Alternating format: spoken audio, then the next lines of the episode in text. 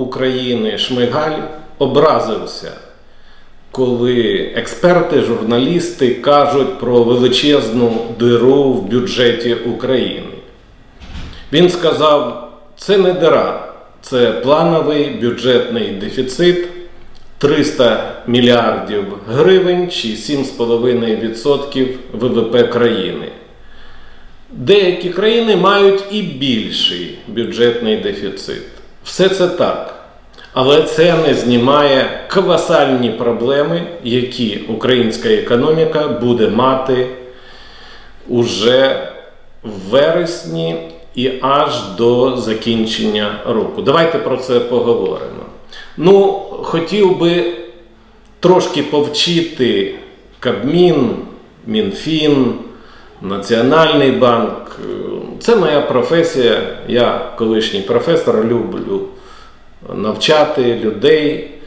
Е, Зараз викладаю в школі бізнесу для великих бізнесменів, середніх і невеликих. Отже, без образ. Прем'єр-міністр каже, що ми будемо фінансувати цей бюджетний дефіцит за рахунок дивідендів, податків, ну і нових позичень, так, кредитів. На жаль, із цих трьох категорій лише одна відповідає бюджетному дефіциту це кредити. Чому? Це на майбутнє для прем'єр-міністра і не лише. За рахунок податків фінансуються доходи бюджету, а не дефіцит. Дефіцит це розрив, коли витрати бюджету більше, ніж надходження. Так от надходження формуються за рахунок податків, дивідентів, акцизів, мит. А дефіцит фінансується за рахунок кредитів. Так? Це перший урок, треба його опанувати і розуміти. Далі, другий, що дира виявляється бюджетна, і дефіцит це одне і те ж. І коли оцей дефіцит більше, ніж 3%, в світі таку ситуацію називають дирою, що в бюджеті є дира. І тепер давайте подумаємо, і ви зрозумієте, як уряд буде фінансувати оцей дефіцит чи закривати цю бюджетну діру. Він має позичати. Позичати можна за кордоном, в валюті, в євро чи в доларах, чи в Україні. До речі, в Україні теж можна позичати о, і в євро, і в доларах, і в гривнях, плюс в гривнях. І от проблема в нас, що нам позичають дуже-дуже дорого. Парадокс, що уряд виходить на іноземні ринки і позичає там євро під 4% і каже, це величезна перемога.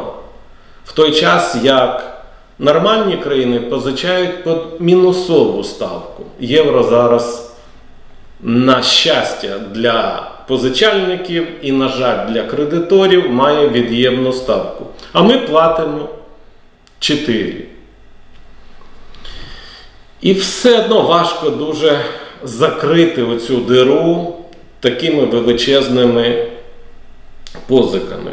Тому, на жаль, я прогнозую, і можете мене перевірити, що основним механізмом, механізмом який включить уряд для покриття дефіциту, буде такий, що буде фінансування, це називається рефінансування Національним банком державних комерційних банків. Ну і там пристроються ще блатні банки, які завжди отримують е, трошки менше, ніж державні, але за пільговою ставкою там 6-6,5% величезні суми. Мільярд, два, три.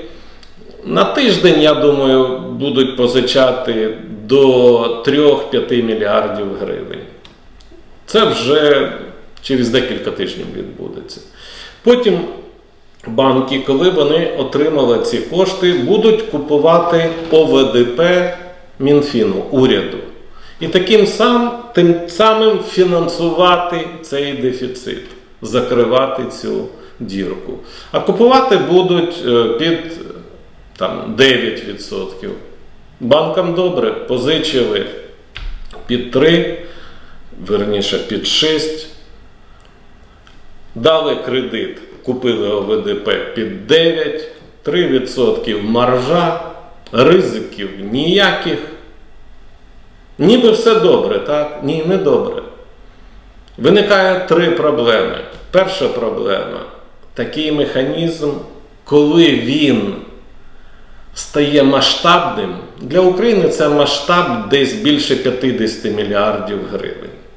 Менше я би не звертав увагу. Там 2-3, 2-3 мільярди, навіть 10, нема проблем, економіка цього не побачить. А от 50 і більше вже буде бачити. І що буде відбуватися? Буде девальвація. Це буде один із головних факторів, який впливає на курс негативно. Гривня має слабшати. Друга проблема, коли грошей більше, ніж товарів, а ми гроші накачуємо, це рефінансування, це є емісія грошей, кредитна. Починається інфляція. Ціни почнуть зростати швидше, ніж зараз. Зараз вони зростають там на 2-3%, будуть ну, десь на 6-7. Страшно це? Не дуже страшно. Якби ця інфляція була зумовлена великим економічним зростанням, тоді я допускаю кореляцію зростання ВВП і інфляції. А у нас падіння. Тобто у нас буде падіння, десь на 10% ВВП впаде. І інфляція буде зростати. Це гірше, ніж стагнація. Така ситуація гірше, ніж стагнація. Тобто, бачите другу проблему. Перша проблема курс, друга проблема яка? Інфляція і третя проблема. Якщо включені такі механізми, то навіщо банкам кредитувати українців і людей?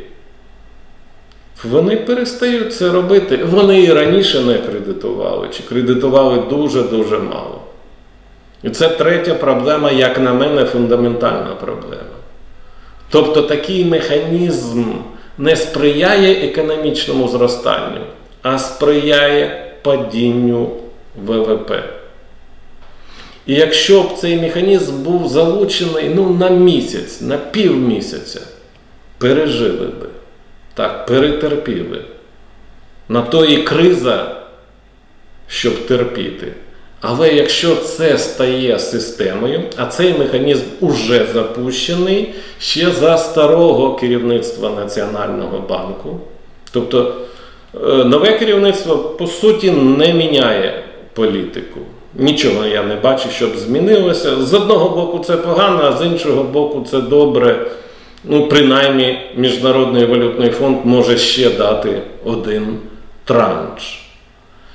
Але глобальна економіка України програє. Коли програє економіка, програють і українці. І отже, уроки для прем'єр-міністра, для міністра фінансів, ну і взагалі для міністрів-депутатів. Не так треба зараз виходити з кризи. Не так, зовсім не так. Як? Про це ми поговоримо в наших наступних передачах.